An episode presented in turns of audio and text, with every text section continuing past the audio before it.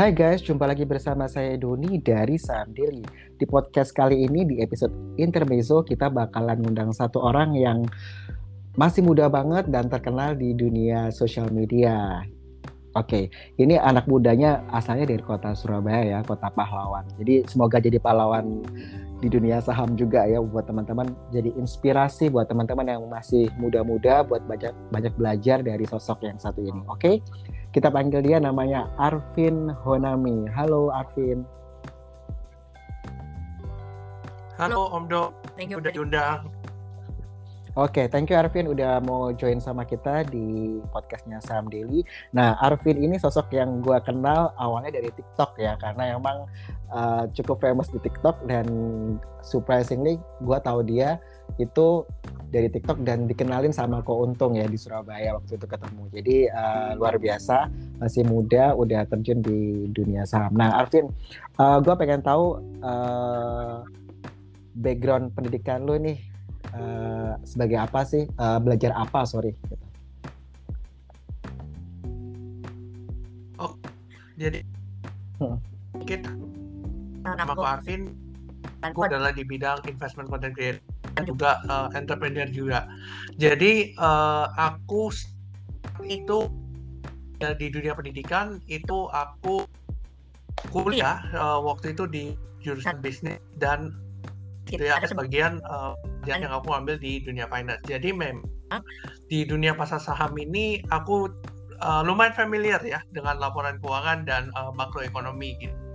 Memang berhubungan banget dengan apa yang aku pelajarin.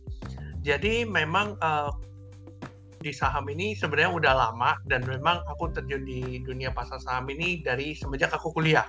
Jadi uh, memang uh, banyak banget yang aku pelajarin gitu ya dari segi finance-nya dan memang ketika terjun di dunia pasar saham sudah nggak kaget gitu ya. dan mungkin psikologinya aja yang mungkin perlu di tune up gitu. Karena dulunya mungkin investnya di blue chip kayak BCA terus Unilever dan sebagainya. Gitu sih Om Don sedikit ceritanya. Oke okay, nice.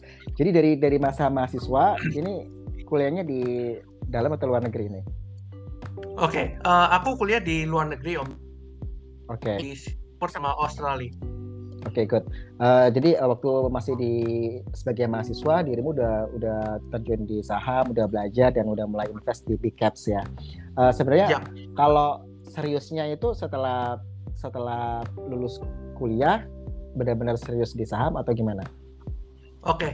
uh, kalau kita bilang dari investasi kan sudah dari kuliah dan tapi hmm. memang ketika yang serius-seriusnya belajarin gitu ya itu di pertengahan kuliahan tuh aku sudah mulai pelajarin even di Indonesia maupun di uh, saham Australia gitu ya nah hmm. jadi ceritanya itu lucu Om Don jadi ceritanya yes. adalah aku dulu kerja part time pada saat aku kuliah jadi aku hmm. kerja di kantoran lah basically jadi waktu yeah. itu beruntung banget aku punya chances untuk uh, kerja di kantoran waktu itu di Australia aku kerja di kantoran dan memang uh, kenal sama banyak orang ya Om Don ya sebagai rekan yeah. kerja.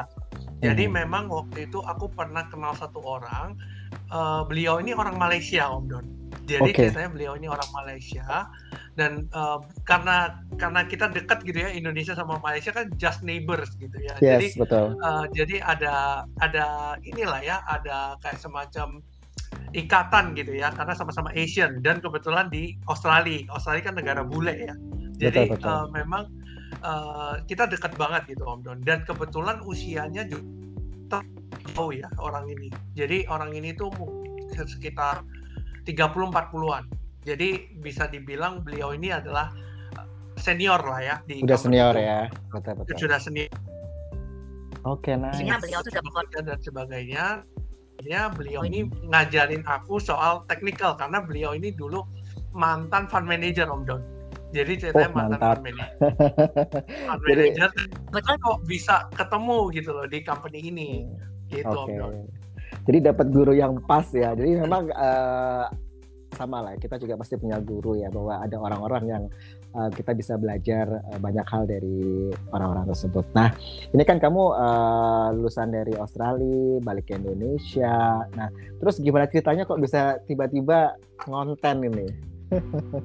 Oke, oke. Ini ceritanya menarik Om. Jadi memang aku kan uh, ya aku cerita di awal ya di investasiku di awal hmm. tuh aku hmm. investnya di blue chip gitu ya karena nggak yeah. nggak ngerti soal second liner dan third liner itu awalnya jadi ya hmm. ibaratnya seperti orang baru pertama kali terjun di saham pasti sama lah jadi investnya kalau nggak BCA BRI Ever dan teman-temannya itu pasti pertama kali orang melewati hal tersebut nah habis itu ceritanya aku mulai berkembang belajar teknikal dan punya mentor lah istilahnya setelah itu oke okay, uh, eh, udah mulai agak mantap nih gitu ketika aku mulai agak mantap dan uh, ketika waktu tahun 2020 kan pandemi ceritanya mm -hmm. ketika pandemi itu banyak orang yang istilahnya di rumah aja jadi kerjaan juga stop gitu ya mungkin hmm. ada orang yang mungkin di layoff dan sebagainya akhirnya banyak orang yang terjun di dunia financial market. Nah ceritanya waktu itu aku secara iseng-iseng karena waktu itu aku juga punya bisnis juga stop gitu ya Om Dod ya. Uh, akhirnya hmm. akhirnya aku berpikir uh, ya udah deh aku coba ngonten deh. Siapa tahu ada yang nonton dan bermanfaat buat orang-orang. Karena intinya dari aku ngonten itu adalah bisa bermanfaat buat orang-orang supaya orang-orang tahu nih ada opportunity selain di real market, ada yang namanya financial market yang mana bisa menggrowth portfolio. Ini aku coba start konten, uh, pertamanya juga nggak ada yang nonton gitu ya. Nah, akhirnya kok tiba-tiba banyak gitu. Nah, jadinya dari situlah aku tiba-tiba, uh, kok meledak, akhirnya aku lanjutin gitu sih Om Don. Mantap, mantap. Jadi memang unik ya. Aku rasa kamu cukup cerdas sih milih TikTok sebagai apa sarana kamu untuk konten kan, bukan di YouTube atau di IG. Tapi sebenarnya punya YouTube nggak? Oke, okay, uh, eh, sebenarnya kalau YouTube aku baru start, tapi uh, hmm. baru mulai banget ya. Jadi memang startnya dari YouTube Short dan sebagainya. Uh, okay. Rencana sih akan bikin YouTube, cuma karena untuk uh, ngasih tips-tips buat teman-teman gitu ya. Karena kalau di IG sama TikTok kan cuma semenit Betul, jadi, betul. Jadi sulit banget untuk kita kayak share screen dan sebagainya itu sulit banget. Jadi memang yeah. aku ada rencana untuk bikin uh, YouTube tapi untuk video yang agak lebih berat ya Om Don secara materi. Iya, hmm. Memang uh, YouTube itu uh, consume time sebenarnya. Makanya betul, kita, betul. Itu, kita dulu tuh uh, pilihan kan, karena kita gak telat Vin, masuk ke sosial media gitu. Jadi gua pikir kalau ke YouTube, aduh udah banyak yang buat konten, waste, uh, ngambil waktu yang luar biasa consume time ya. Jadi akhirnya gue pakai podcast tuh karena lebih gampang dengan nyalain handphone, langsung kita uh, ngobrol gitu. Tapi kalau kita buat YouTube tuh mesti setup kamera lah, lighting lah dan sebagainya. Kalau memang mau proper kan lebih susah gitu ya. Uh, jadi Betul. dan uh, lu sebagai generasi yang under 30 ya, gue lihat lu pilih TikTok itu mantap sih. Jadi benar-benar segmennya anak muda karena nggak banyak anak muda itu yang tiktokan tapi ngomongin saham, ya kan? Ngomongin yeah. bisnis itu nggak nggak banyak gitu. Jadi bisa dihitung aja gitu. Jadi ini benar-benar uh, cerdas sih untuk memilih salurannya. Oke, okay. nah kan kalau uh, lu sebagai trader atau yang mungkin lebih ke swing ya? Betul. Lebih betul, ke swing ya, swing. Nah ini yeah. uh, gue pengen tahu sih sebenarnya screening saham lu ini seperti apa gitu loh dari Arvin ini. Oke, okay. Jadi uh, memang screening saham setiap orang akan beda-beda, tapi caraku adalah seperti ini. Uh, aku selalu akan melihat dari top down analisis. Jadi yang aku lihat adalah dari segi makronya, lalu terjun ke mikro perusahaannya. Jadi yang aku lihat adalah, oke, okay, contohnya makro perang Rusia dan Ukraina, misalnya contoh ya, ketika terjadi sadar bahwa akan ada supply chain yang terganggu ketika terjadi perang, pastinya karena ada uh, lokasi yang akan di lock gitu ya atau memang distribusinya yang terhambat. Nah, kita harus sadar bahwa Rusia dan Ukraina punya apa nih yang bisa menghambat itu karena perdagangan itu sifatnya global, maka itu sedikit banyak akan berdampak ke kita juga.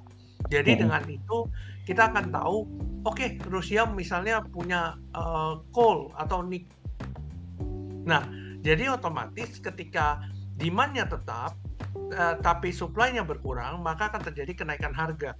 Di mana mhm. ketika terjadi kenaikan harga, maka kita harus sadar juga bahwa Indonesia adalah negara komoditi. Ketika terjadi yeah. Indonesia adalah negara komoditi, maka kita sangat diuntungkan dengan kondisi ini. Nah, ketika orang sadar soal itu, maka dia akan mengambil saham batu bara di bawah, Om Don. Betul, betul. Ketika orang sadar itu. Tapi tidak akan banyak semua orang akan sadar soal hal itu.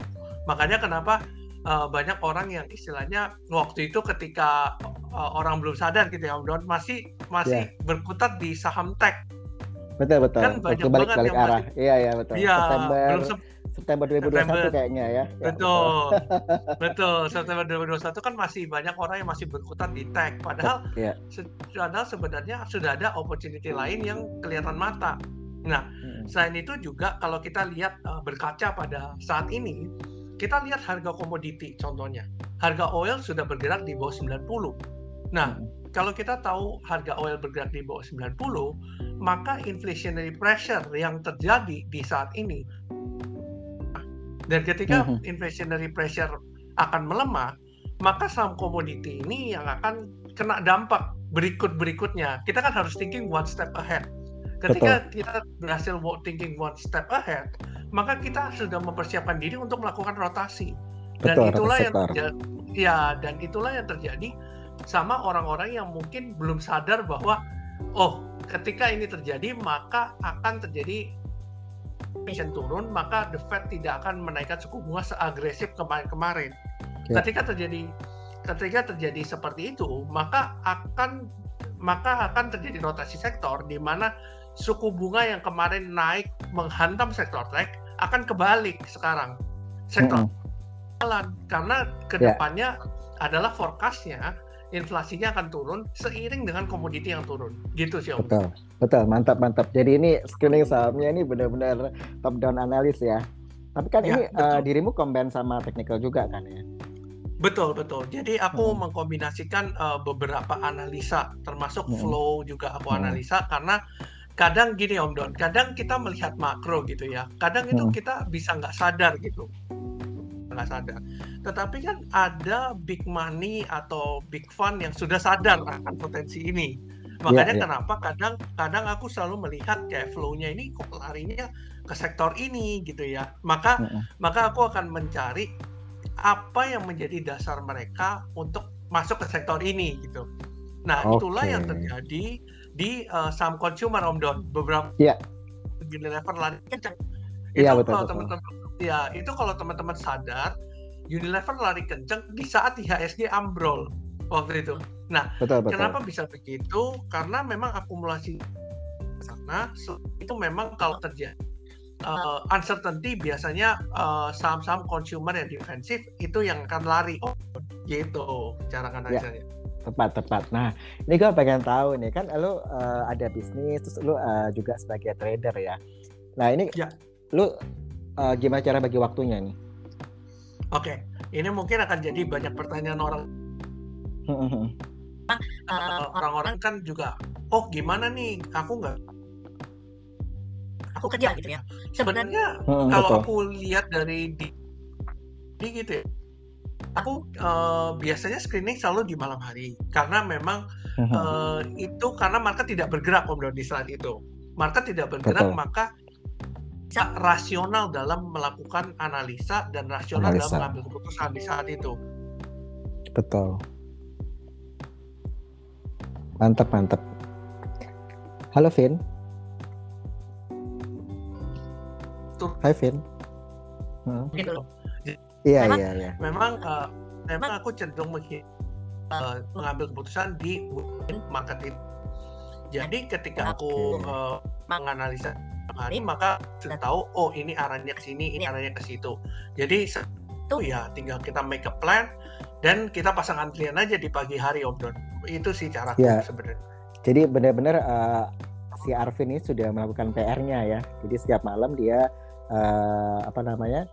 melakukan PR-nya screening saham, sudah tinggal narik data ya begitu market close, terus dianalisa besok paginya udah siap perang. Ini tepat sih. Oke, Vin. Ini kan kalau juring lu kuliah mungkin terus selalu lulus, lu masih ikut training-training tentang saham nggak sih?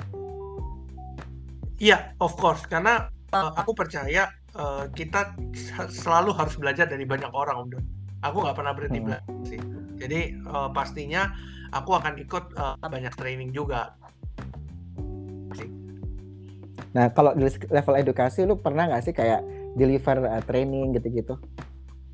Oh, pernah pernah. Tentunya uh, pernah ya. Jadi memang uh, aku juga sempat uh, bikin kayak semacam postingan gitu ya di IG atau di hmm. TikTokku mengenai teman yang butuh kayak semacam analisa dan sebagainya atau caranya gua untuk uh, ngana ikutan gitu waktu itu aku bikin event free ya waktu itu jadi uh, semacam gratisan aja gitu seperti oke okay, oke okay. Siap, mantap. Nah, ini gue pengen pengen tahu sebenarnya kalau lu selama lu ikut training ya, sebenarnya apa sih yang yang lu harapin dari sebuah training gitu? Oh, Oke, okay. uh, eh, kita tahu ketika kita ikut sebuah training pasti uh, orang-orang itu kan punya analisa yang berbeda. Jadi ya. ketika yeah. orang punya analisa berbeda, maka kita harus mengambil pola thinkingnya mereka. Kenapa dia mengambil keputusan itu?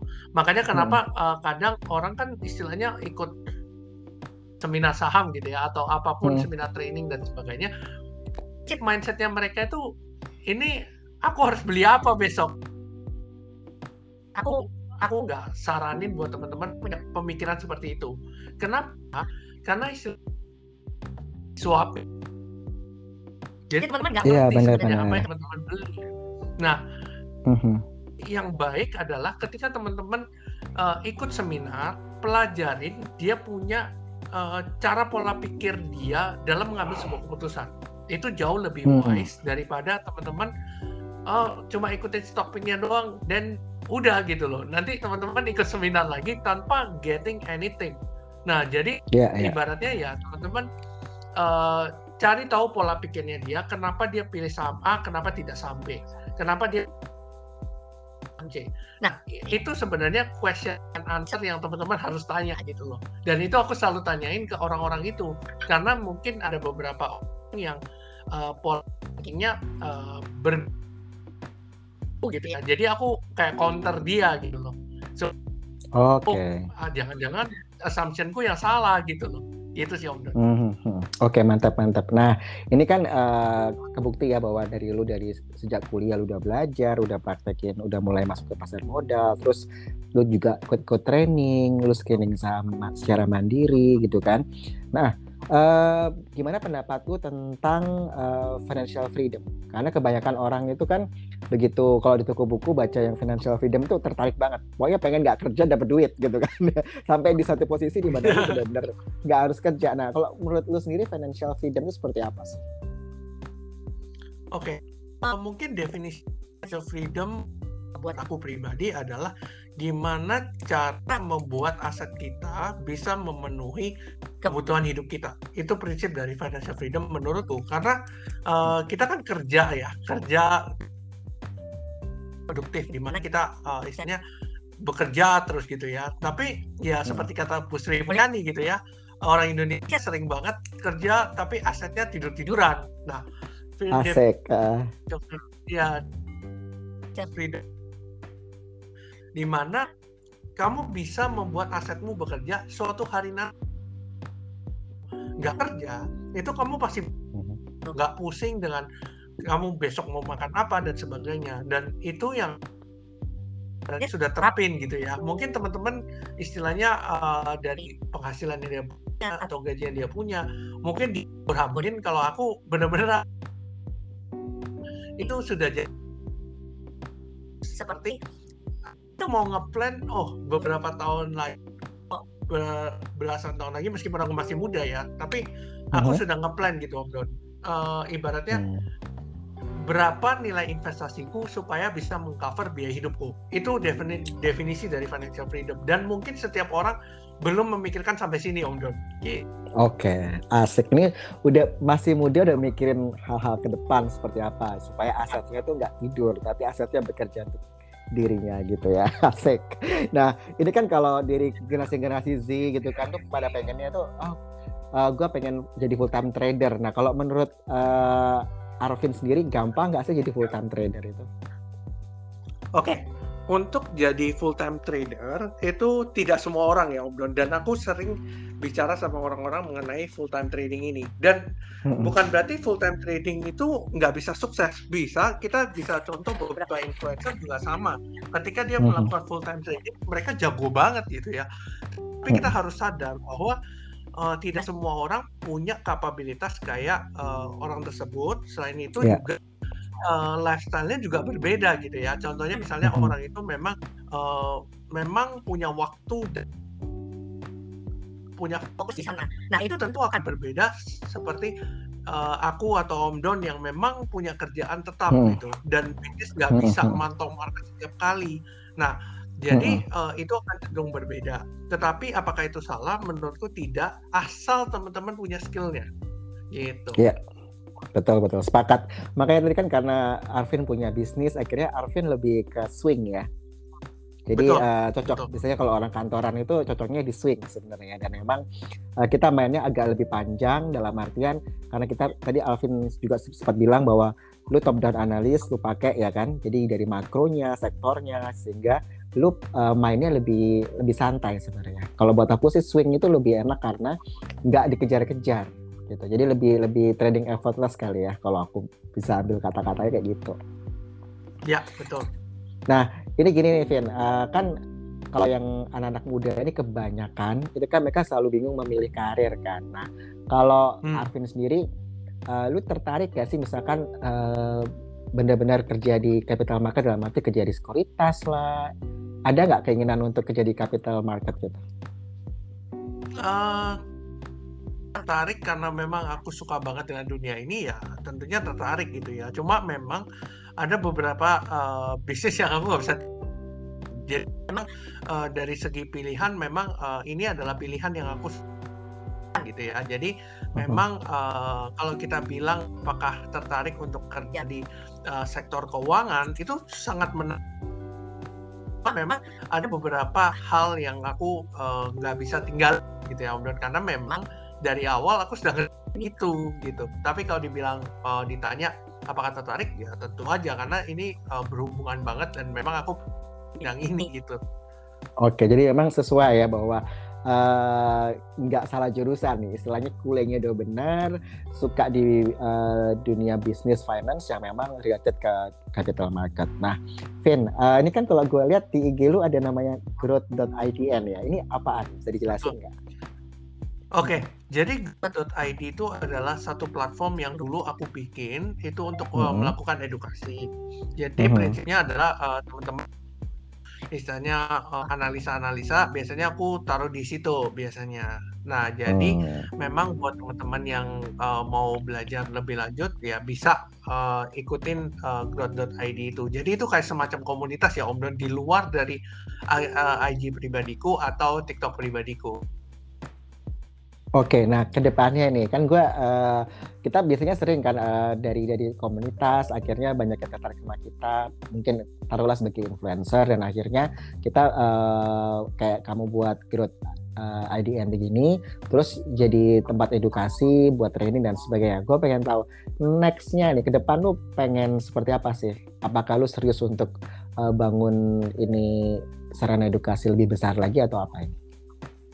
Yes, uh, memang prinsipku dari awal aku mau membuat supaya aku itu sebagai wadah uh, yang membantu teman-teman untuk melakukan analisa gitu Om Don. Dari awal uh. memang uh, kita itu mau supaya masyarakat Indonesia baik banget sama investasi Om Don karena memang tidak banyak saat ini. Makanya kenapa uh, targetku adalah oke okay, uh, kita uh, supaya teman-teman tuh sadar betapa pentingnya investasi gitu Om Don. Pastinya dengan aku bikin konten dan sebagainya, pastinya itu akan menjadi harapanku dan memang ketika banyak orang yang sukses karena ikutan aku atau sebagainya, itu kayak hmm. semacam kebanggaan sendiri gitu Om Don. Buat aku pribadi ya. Itu kayak ya. semacam, yeah. oh aku berarti berhasil dalam uh, membuat orang-orang itu mengerti soal uh, di dunia pasar investment saham gitu. betul betul yes. ini menarik ya dan memang uh, tujuan yang mulia banget sih Vian karena kebanyakan orang itu lebih milih kayak topiknya apa besok uh, mau sahamnya apa yang mau dibeli gitu kan tapi mereka kayak jalur pintas doang gitu jadi kayak mau disuapin jadi dengan dengan adanya uh, Alvin punya apa cita-cita buat lebih besar lagi tentang edukasi itu bagus. Nah, pasti kita dukung juga sih seperti itu. Jadi harapanku sih makin banyak anak muda ya yang memang uh, mau belajar tentang saham lebih serius dan kalau ke sini ke sininya aku tuh makin lihat anak di usia under 20 ya 16 tahun 18 tahun itu udah menekuni yang namanya saham jadi aku cukup salut sama anak-anak SMA yang mereka uh, benar-benar pengen belajar tentang saham. Jadi udah dari sejak dini apalagi kalau mungkin uh, materi tentang investasi itu bisa masuk ke kurikulum pendidikan tuh bagus banget sih kalau buat aku ya. Jadi uh, mereka ada pilihan-pilihan untuk uh, nggak nggak cuman foya-foya gitu kan ngabisin uang mama papa gitu kan tapi mereka bisa uh, mulai nabung mereka mulai tahu oh ini ada ada namanya saham obligasi reksadana dan mungkin itu uh, semoga ya semoga bisa masuk ke kurikulum pendidikan lebih dini kali ya. Iya. Ya, exactly Om Don. Jadi memang aku punya sedikit cerita ya. Ini fun fact aja. Hmm. Aku pernah ketemu boleh, boleh. sama an anak SMA Om Don. Anak SMA mungkin usianya sekitar 17 tahun ya, 16 17 hmm. tahun. Uh, waktu itu aku di ketemu sama orang ini tuh juga by coincidence. Jadi dikenalin sama uh, satu uh, orang sekuritas gitu ya Om Don. Misalnya waktu itu orang itu kan di Surabaya juga. Jadi uh, hmm. kebetulan ini anaknya gitu ya, anak beliau ini itu ternyata hmm. menekuni dunia saham dan memang kalau aku lihat dari IG-nya dan sebagainya itu dia dia punya cara analisa dan sebagainya. Jadi memang lihat ih ini orang punya potensi gitu loh ini. Jadi memang aku lihat wih berarti anak-anak sekarang itu di umur-umur sekian itu juga sudah mulai paham gitu loh dan soal uh, analisa dan mereka mau tahu banget gitu soal analisa saham ini apa gitu kan. Jadi yeah, iya. kadang kadang kita lihat misalnya ya Om Don ya, ada beberapa hmm. kali aku lihat dia itu jadi moderator Om Don di clubhouse gitu. Menarik yeah, banget. Iya, iya, iya. I know, I know, I know, I know. Jadi yeah. uh, aku juga gua juga senang banget sih, uh, terutama kalau lagi ngafe terus mereka pada buka laptop terus ngomongin saham itu gua selalu curi-curi dengar ya kayak keren banget sih uh, senang banget lihat anak muda yang masih pakai baju SMA tapi udah uh, belajar chart gitu kayak wow gitu kan gue cuma diam-diam terus gue ngeliatin sih kayak keren nah kalau di Surabaya sendiri nih Vin uh, hmm. dirimu punya komunitas gak sih yang misalkan ketemu setiap minggu sekali atau gimana gitu oke okay.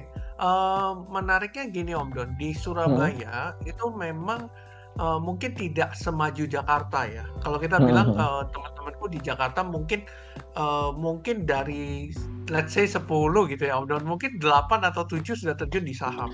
Tapi di Surabaya ini cenderung cenderung ini, cenderung mungkin kalau dari segi milenialnya ya Om Don ya. Mungkin yeah, kalau yeah. yang udah agak 30 up itu mungkin udah ngerti di dunia ini, di yeah. dunia saham ini. Tapi kalau kalau within my range gitu ya mungkin hmm. sekitar 20 sampai uh, umur sebayaku itu kadang teman-temanku itu mungkin dari 5 atau 10 belum tentu belum tentu di atas 50% yang ngerti soal saham Om Belum ya, tentu. Benar, benar. Makanya kenapa di Surabaya ini uh, penetrasinya harus lebih kuat lagi gitu untuk uh, di dunia saham ini sih gitu. Betul, dikencengin ya. Jadi emang gua juga Betul. sepakat sih karena uh, majority sih kayak oh saham itu uh, selalu konotasinya jelek sih. Kayak misalkan ya cuma judi gitu kan. Tanpa mereka mau tahu sebenarnya nggak seperti itu gitu. Jadi memang itu PR-nya kita kita semua sih. Kalau kita jangan suka investor ya itu PR PR-nya kita yeah. untuk untuk bisa banyak mengedukasi gitu ya supaya teman-teman uh, bisa apa ya, istilahnya dapat gambaran yang sebenarnya saham itu begini loh. Emang ada risk ada reward. Lu bisa belajar lu bisa baca buku bisa nonton YouTube lihat TikTok atau lihat IG live jadi kayak sekarang tuh source of information itu banyak banget ya untuk untuk belajar. Yeah. jadi mak makanya aku tuh paling seneng banget kalau uh, apa ya kita di market itu cari teman bukan cari lawan. Jadi yang yang kalau kita sama-sama collab, kita merapatkan barisan, kita semua mengedukasi orang itu bakal bagus banget buat uh, dunia saham Indonesia gitu. Oke, Arvin, thank you banget. Ini kita uh, sudah hampir setengah jam mungkin ya kita ngobrol-ngobrol santai di sini. Jadi bisa kenal juga dengan Arvin Honami itu saya senang banget karena kalau awalnya cuma di TikTok, eh sekarang sempat kemarin pas ke Surabaya ketemu Arvin terus bisa podcast bareng sama Arvin. So thank you banget buat waktunya Vin. Uh, ini malam mingguan mau sempat sempetin buat apa record uh, di podcast Saham Daily. Ada thank mungkin pesan-pesan buat anak-anak muda nih yang galau dengan karirnya, mungkin ada tips dari Arvin? Oke, okay uh, mungkin sedikit tips buat uh, buat uh, teman-teman yang mungkin masih galau dengan uh, mungkin di stock market atau mungkin uh, dengan karirnya gitu ya. Mungkin hmm. teman-teman harus punya prinsip di mana flow aja gitu. Kadang kadang kita berpikir too hard kadang. Kadang hmm. kita misalnya contoh teman-teman misalnya, "Uh, ini aku harus uh, sukses di umur sekian," gitu. Uh -uh. terlalu terlalu berlebihan. Kadang memang uh, mungkin karena dunianya sosial media ya Om Don ya. Jadi orang-orang yeah, yeah. itu cenderung very hustling gitu ya. Padahal sebenarnya setiap orang punya uh, timeline masing-masing Om Don. Itu Betul. aku percaya banget di mana orang-orang punya timeline masing-masing di mana mungkin uh, ada orang-orang yang kita let's say ambil contoh di saham gitu ya. Mungkin ada orang-orang yang mungkin istilahnya baru sukses di saham itu 3 4 tahun gitu ya. Setelah yeah. dia nabrak sini nabrak sana. Tapi ada hmm. juga orang yang istilahnya baru setahun dia jago banget gitu. Yeah. Dan itu nggak uh, bisa disamain karena setiap orang punya dia punya uh, istilahnya pacuan kudanya gitu. Kadang orang itu ngelihat tetangga sebelah, padahal nggak perlu. Kita cuma yeah. perlu berkompetisi dengan diri kita sendiri. Gimana yeah. caranya kita kompetisi supaya kita lebih baik ke depannya. Jadi tetap going and keep it flowing gitu aja sih. Asik, benar-benar. Jadi kalau gue summary ya dari apa yang kita bicara dengan Afim panjang lebar tadi, di mana dia uh, sudah memilih jalur yang benar dengan kuliahnya di finance and business gitu ya. Terus dia semasa kuliah dia udah kerja part time, which is good ya kan?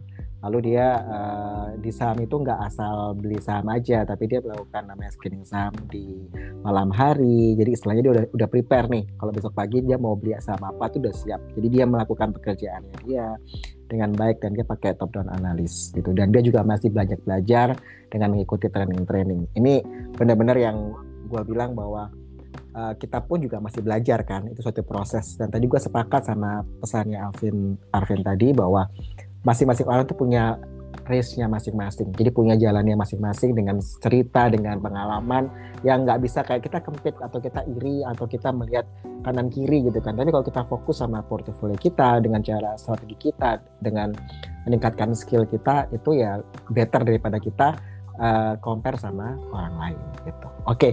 thank you banget Arvin Thank you Arvin Honami. Jadi buat teman-teman yang mungkin penasaran tentang Arvin Honami bisa follow IG-nya, bisa follow TikTok-nya juga.